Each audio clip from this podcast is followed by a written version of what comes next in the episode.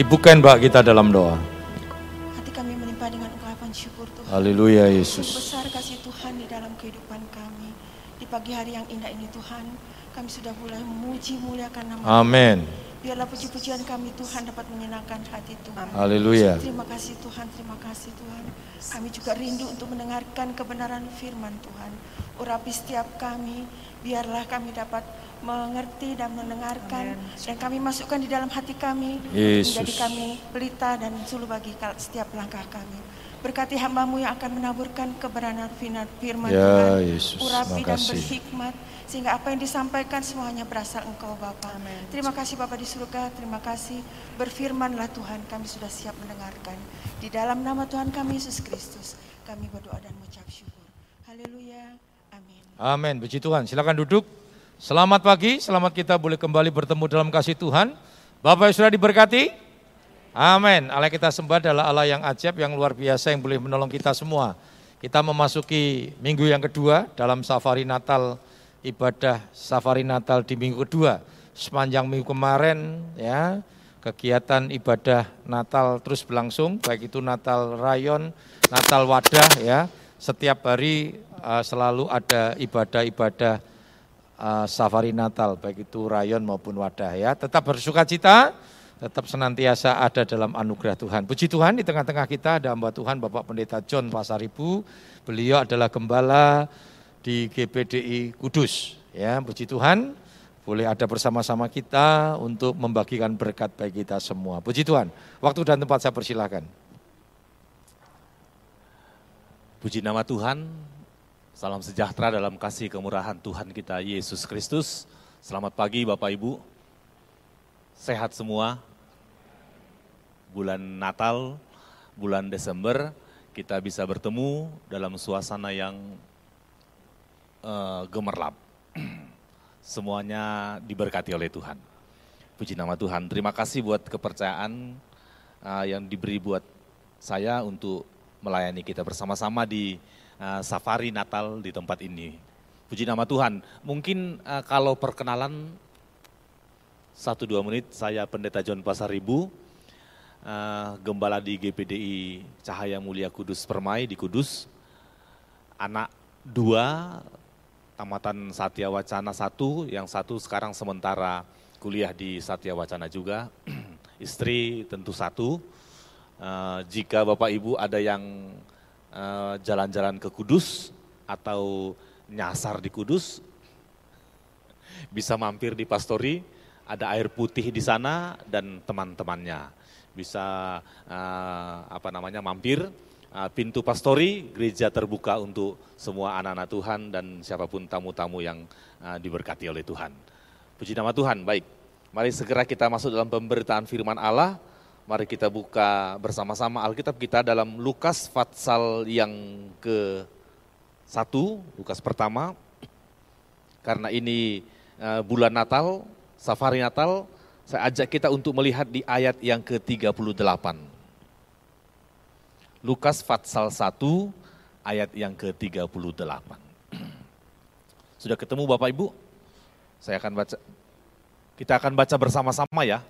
Kita akan bersama, eh, baca bersama-sama ayat ini, Lukas Fatsal 1 ayat yang ke-38, kita baca bersama-sama, dua, ya. Kata Maria, sesungguhnya aku ini adalah hamba Tuhan, jadilah padaku menurut perkataanmu itu. Lalu malaikat itu meninggalkan dia. Puji nama Tuhan.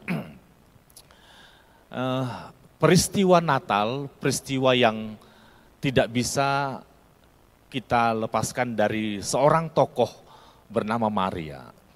Maria menjadi tokoh penting uh, ketika Yesus dilahirkan.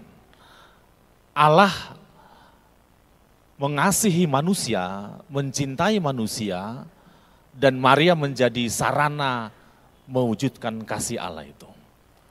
Apakah tidak ada perempuan yang lain? Tentu banyak jika Allah berkenan. Tapi di Lukas Fatsal 1, peristiwa kelahiran Yesus, Maria menjadi orang yang ikut apa yang Tuhan mau. Kata Alkitab, sesungguhnya aku ini hamba Tuhan, jadilah padaku seperti apa yang engkau ingini. Bapak Ibu, saudara yang kasih dalam Tuhan Yesus Kristus, ada banyak hal yang akan kita pelajari sebenarnya dari peristiwa Maria bersedia menjadi sarana keselamatan umat manusia. Belajar dari Maria, saya ingin mengajak kita bersama-sama untuk melihat beberapa poin yang sangat penting, yang harus mau tidak mau, sebagai manusia, sebagai orang percaya, sebagai anak Tuhan, kita harus melakukan ini dalam kehidupan kekristenan kita. Di tengah-tengah dunia yang semakin bergolak, di tengah-tengah uh, ketidakmenentuan perilaku kehidupan zaman sekarang ini, Allah Alkitab, para hamba Tuhan, menuntut umat-umat Tuhan, menuntut orang-orang percaya sebenarnya, supaya di kehidupanmu, di mana pun engkau berada, di kehidupan kita, di mana pun kita berada, perlakuan kita, perbuatan kita, perkataan kita, pemikiran kita, hendaklah setara, sejajar, atau sesuai dengan apa yang dimaksudkan dalam Alkitab. Ada begitu banyak orang yang mungkin katanya orang Kristen, anak Tuhan, orang percaya, tapi ketika kita melihat mendengar dan bercakap-cakap dengan orang tersebut, bisa saja perkataannya rohani, tapi sebenarnya perbuatannya ketika mungkin tidak dilihat oleh Bapak Ibu Gembala atau tidak dilihat oleh sesama anak Tuhan, perkataan dan perbuatannya tidak sama dengan firman Tuhan. Inilah yang dituntut oleh Allah, inilah yang dimau oleh Allah, kepada kita semua supaya di mana pun Bapak Ibu engkau berada, saya berada, perkataan kita, perbuatan kita seturut dengan kebenaran firman Allah. Kami hamba Tuhan adalah orang yang harus bisa berkhotbah dari apa yang kami lakukan dan melakukan segala sesuatu sesuai dengan apa yang kami khotbahkan. Itu harus sama. Jadi di mana pun Bapak Ibu berada, biarlah firman Tuhan yang terdengar dalam kehidupan kita bersama-sama. Belajar dari Maria seperti yang saya katakan tadi, ada beberapa poin yang akan saya sampaikan untuk kita belajar bersama-sama. Yang pertama, Maria sudah beres dengan hidupnya sendiri. Maria sudah beres dengan dirinya sendiri. Ada banyak orang yang belum beres dengan dirinya sendiri. Ada banyak orang yang belum selesai dengan hidupnya sendiri. Apa contohnya itu? Bapak Ibu kasih dalam Tuhan Yesus Kristus, peristiwa ketika malaikat datang dan bertemu dengan Maria, malaikat itu berkata, Salam, salam, hai engkau yang diberkati oleh Tuhan. Engkau akan mengandung dan melahirkan seorang anak laki-laki. Padahal pada waktu itu Maria masih bertunangan, belum menikah. Bapak Ibu kekasih dalam Tuhan Yesus Kristus, mereka belum suami istri, tapi Alkitab mencatat Maria sudah mengandung. Ini menjadi sebuah aib, menjadi sesuatu yang sangat memalukan, menjadi sesuatu yang noda dalam kehidupan Maria dan keluarganya dan Yusuf dan keluarganya. Apa kata orang, apa kata tetangga, apa kata keluarga ketika tiba-tiba Maria mengandung tanpa punya suami, tanpa punya orang yang mendampingi dia secara sah. Tentu kalau hukum zaman dahulu bisa saja Maria dirajam dan dibunuh. Karena hukum pada waktu itu berlaku seperti itu. Maria berkata, loh kok bisa? Loh kok bisa terjadi hal seperti itu? Tapi ketika malaikat berbicara kepada Maria, ini firman Tuhan, ini kehendak Tuhan, ini maunya Tuhan, ini rencana rancangan Tuhan dalam hidupmu, dalam hidup seluruh umat manusia nantinya. Akhirnya Maria berkata, aku ini hamba Tuhan, jadilah padaku seperti perkataanmu itu. Maria membereskan dirinya dengan Tuhan.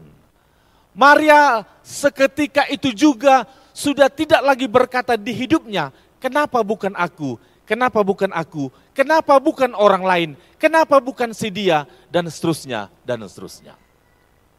Saya mau ambil poin di poin pertama ini, Maria beres dengan dirinya sendiri. Bapak Ibu kekasih dalam Tuhan Yesus Kristus, di zaman sekarang ini ada begitu banyak orang yang belum beres dengan dirinya sendiri. Kaitan dengan pekerjaan Tuhan, kaitan dengan gereja, ada banyak di beberapa tempat.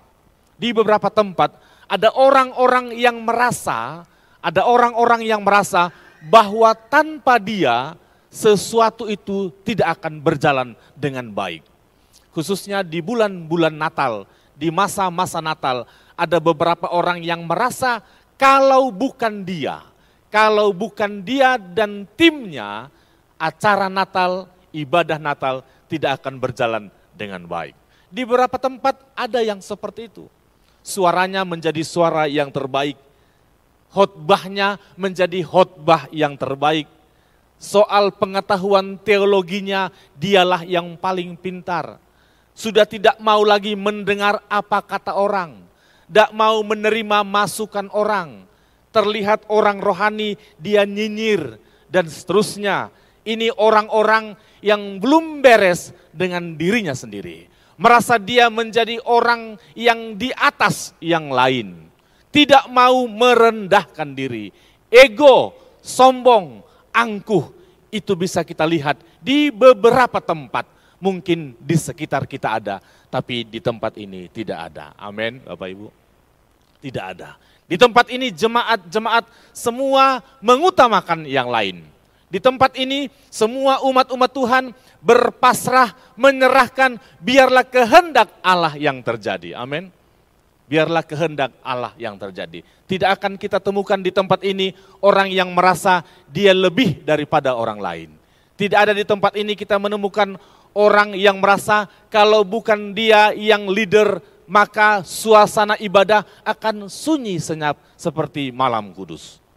Tidak ada di tempat ini kita temukan pemain musik yang berkata, akulah lebih pintar dari segala-galanya. Semua berpasrah, biarlah kehendak Tuhan yang terjadi dalam kehidupannya. Mari kita coba melihat satu ayat yang bisa mendukung ayat yang sudah kita bacakan bersama-sama tadi dalam Lukas Fatsal 9 ayat yang ke-23.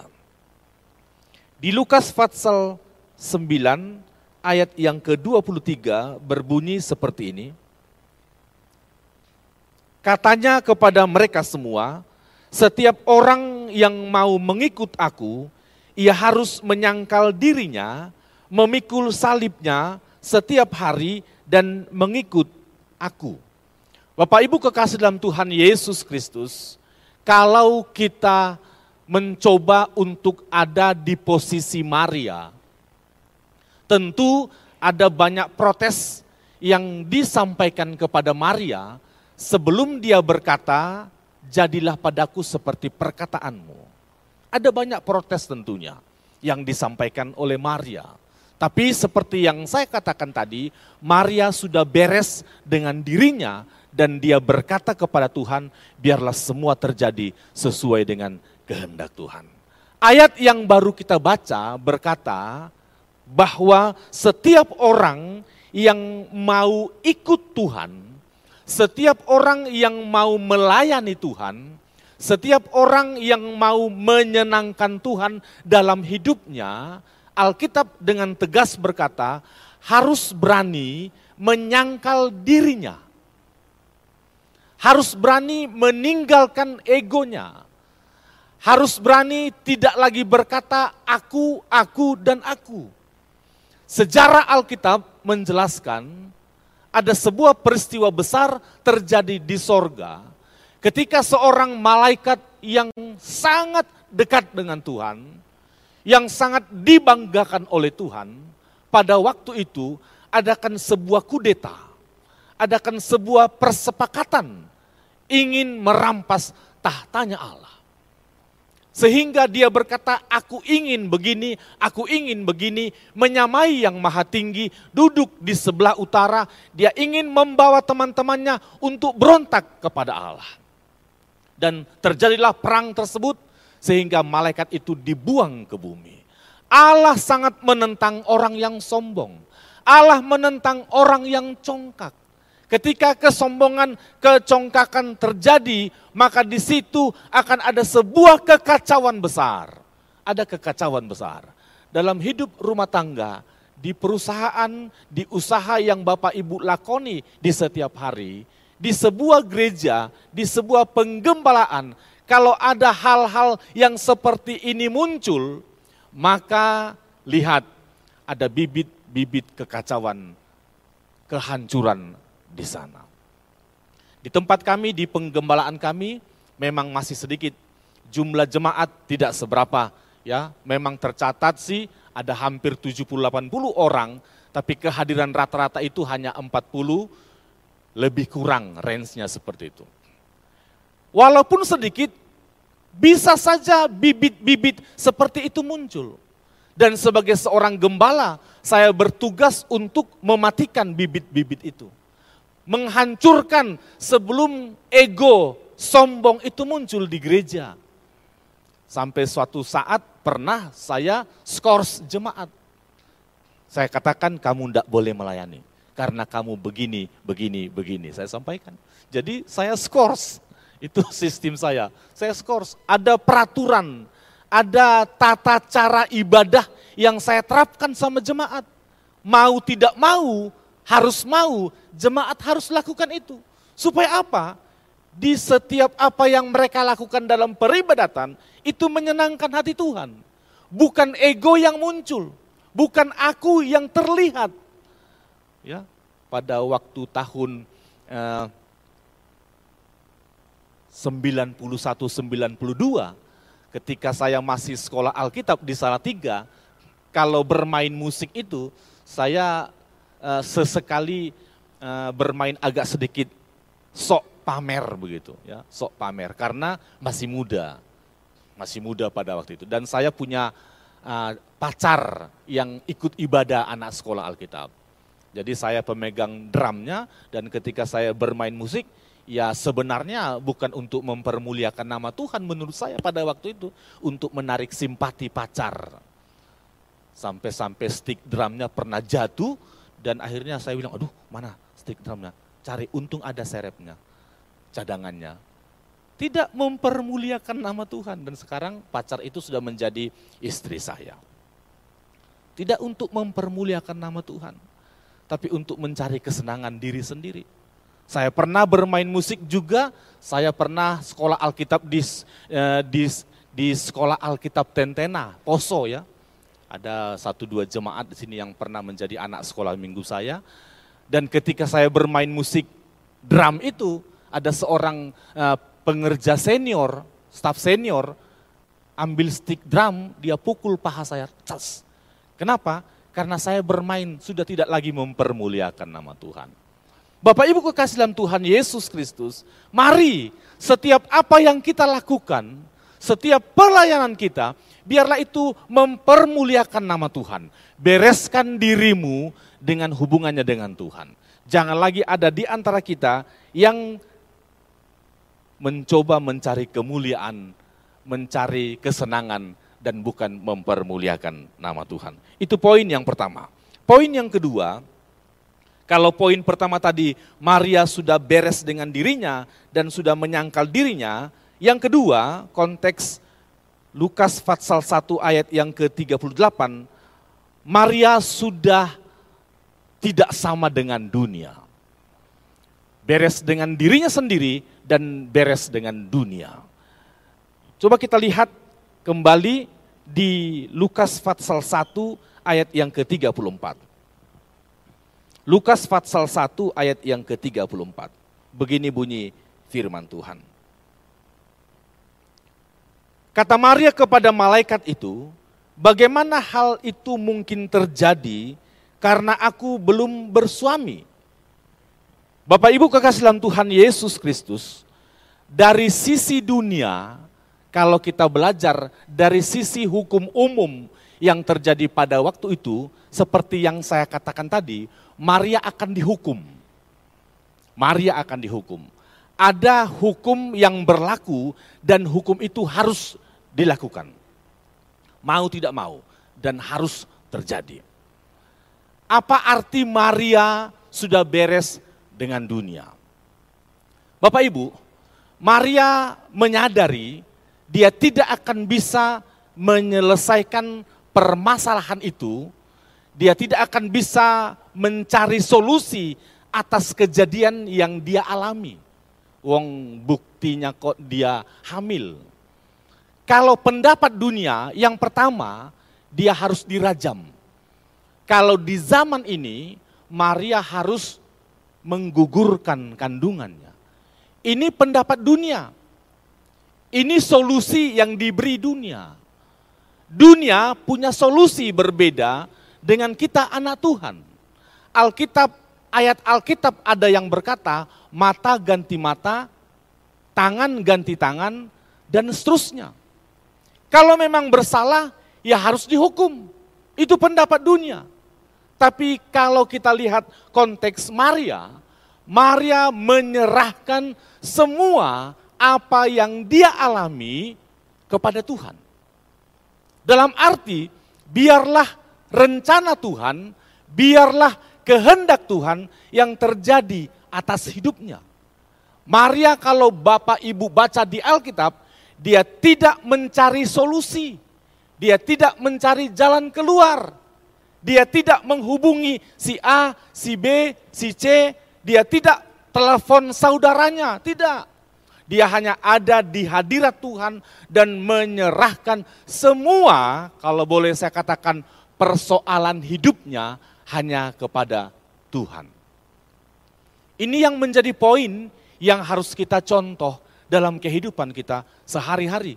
Karena tidak sedikit anak-anak Tuhan, katakanlah itu orang-orang percaya yang ketika menghadapi permasalahan hidup, ketika menghadapi problema hidup, entah itu di rumah, entah di usaha atau di pekerjaannya, ada begitu banyak orang yang mencari solusi bukan kepada Tuhan. Bukan kepada Tuhan. Cari ayam hitam, lidah hitam, darah hitam, bulu hitam, dicampur dengan air sungai tujuh macam, itu banyak terjadi, banyak itu ya. Untuk menyelesaikan masalah, rumah harus hadap sini, usaha harus begini. Anak Tuhan uh, mencoba menghubungi saya dan dia katakan, Pak, usahanya, usaha kami kok agak seret katanya. Orang-orang lain, toko sebelah, itu mempersembahkan ini, ini, ini. Berbuat ini, itu, dan sebagainya apakah kita tidak bisa pak katanya. Oh saya bilang tidak boleh, tidak bisa. Berharap saja sama Tuhan, berdoa sungguh-sungguh, makanya lakukan apa yang Tuhan mau dalam hidupmu. Saya pernah melihat dan saya pernah mendatangi sebuah toko anak Tuhan dan dia katakan Pak di tengah-tengah ruangan ini itu Pak John bisa lihat ada semen agak putih toh? Iya saya bilang. Nah di situ ada jarum pentul emas katanya. Loh untuk apa saya bilang? Ini pesugihan supaya toko lancar. Ini pesugihan supaya toko lancar, supaya kebetulan toko emas. Dia bilang supaya orang datang banyak beli di tempat saya. Oh saya bilang tidak boleh. Di situ ada jarum pentul, ada secari kertas. Dan ketika saya congkel, saya bongkar, kayak temukan jarum pentul dan kertas yang bertuliskan bla bla bla dan seterusnya. Ada banyak orang di akhir zaman ini karena persoalan dunia yang sangat ketat, hebat, persaingan yang sangat ketat, berusaha untuk menyelesaikan permasalahan ekonominya bukan ke gereja bertemu dengan Bapak Ibu Gembala, tapi cari jalan yang lain. Saya katakan tadi, Maria sudah beres dengan dunia. Maria tidak cari solusi, Maria tidak minta tolong kepada orang-orang lain. Maria kalau boleh saya katakan duduk di kaki Tuhan dan dia berkata, "Jadilah padaku seperti apa yang engkau kehendaki." Bapak Ibu, persoalan tidak mudah. Saya tahu kok. Kami gembala, kami hamba Tuhan mengerti persis apa persoalan, apa kesulitan yang terjadi zaman sekarang ini. Apalagi pandemi. Wah, gereja-gereja online. Anak-anak Tuhan banyak yang di PHK, toko mulai surut, tapi puji Tuhan sekarang mulai bergerak lagi. Banyak orang yang akhirnya tidak bisa berbuat apa-apa. Anak saya pernah kunjungi sebuah keluarga, papahnya hanya mengupas bawang merah. Satu kilo dihargai tujuh ribu dan dia hanya bisa mengupas sekitar 2-3 kilo saja. Karena apa? Mengupas bawang merah itu sambil merenung, sambil menangis, bukan ingat kampung halaman, tapi pedes. Bawang merah dikupas, satu kilonya tujuh ribu. Itu untuk kehidupan anak-anaknya. Tidak mudah hidup ini. Tidak mudah persoalan ini Bapak Ibu. Tidak mudah. Sulit. Ekonomi bukan baik-baik saja. Tidak baik-baik saja. Tapi bagi orang yang percaya kepada Tuhan, bagi kita anak-anak Tuhan, sesulit apa pun ekonomi yang melanda dunia ini, tapi mari jangan pernah minta solusi kepada yang lain selain kepada Tuhan. Jangan minta pertolongan kepada yang lain selain kepada Tuhan. Itu yang saya sampaikan kepada jemaat kami. Walaupun ekonomi jemaat rata-rata, saya katakan kepada mereka, orang yang berharap kepada Tuhan adalah orang-orang yang diberkati oleh Tuhan. Bapak Ibu, apakah engkau sudah beres dengan dunia? Apakah dalam usahamu, apakah dalam pekerjaanmu, apakah dalam apa yang engkau kerjakan, engkau sudah mengandalkan Tuhan, engkau sudah menyerahkan semuanya kepada Tuhan itu menjadi introspeksi buat kita bersama-sama. Di bulan Natal ini, di bulan Desember ini, kelahiran Yesus, peristiwa Maria menjadi alatnya Tuhan, menjadi introspeksi buat kita bersama-sama. Supaya hari ini, besok, dan seterusnya, kita menyerahkan hidup kita hanya kepada Tuhan. Poin terakhir yang saya mau sampaikan buat kita bersama-sama. Maria ikut Tuhan. Yang pertama Maria beres dengan dirinya sendiri. Yang kedua Maria beres dengan dunia. Yang ketiga Maria ambil keputusan untuk ikut kepada Tuhan. Ini tidak mudah, ini tidak gampang. Bapak Ibu, ada begitu banyak orang yang rela meninggalkan keyakinannya untuk berubah mendapatkan sesuatu yang mungkin menurut dia lebih berharga dari apa pun. Tapi Maria tidak ambil posisi itu. Saya tidak ambil posisi itu. Engkau, saudara-saudara, bapak ibu, tidak ambil posisi itu. Apa pun yang terjadi dalam kehidupan kita, kita punya komitmen, aku ikut kepada Tuhan. Dalam Mazmur Fatsal 119, ini menjadi ayat-ayat terakhir buat kita. Mazmur 119 ayat yang ke-37, saya bacakan cepat saja. Lalukanlah mataku daripada melihat hal yang hampa. Hidupkanlah aku dengan jalan-jalan yang kau tunjukkan. Kita bandingkan dengan 1 Yohanes Fatsal 2 ayat 17. Di 1 Yohanes Fatsal 2 ayat yang ke-17. Dan dunia ini sedang lenyap dengan keinginannya. Tetapi orang yang melakukan kehendak Allah tetap hidup selama-lamanya. Bapak Ibu kekasih dalam Tuhan Yesus Kristus, mari sebagai orang percaya kita punya komitmen apa pun yang terjadi kita tetap ikut Tuhan. Ada seorang percaya yang diancam, saya pernah mendengar cerita ini. Dia diancam untuk tinggalkan keimanannya.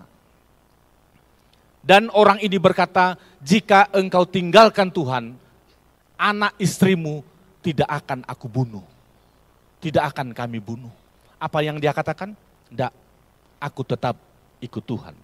Akhirnya anak-anaknya dibunuh. Ayo, masih ada kesempatan. Istrimu akan kami bunuh.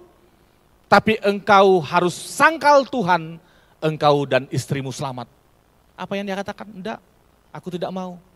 Istrinya dibunuh. Ayo kesempatan terakhir. Kalau engkau sangkal Tuhan, maka engkau akan selamat. Apa yang dia katakan? Tidak. Terciptalah lagu mengikut Tuhan keputusanku. Mengikut Yesus keputusanku. Mengikut Yesus keputusanku. Apa? Ku tak ingkar, ku tak ingkar. Bapak Ibu, lagu ini sangat menginspirasi tentunya buat kita bersama-sama.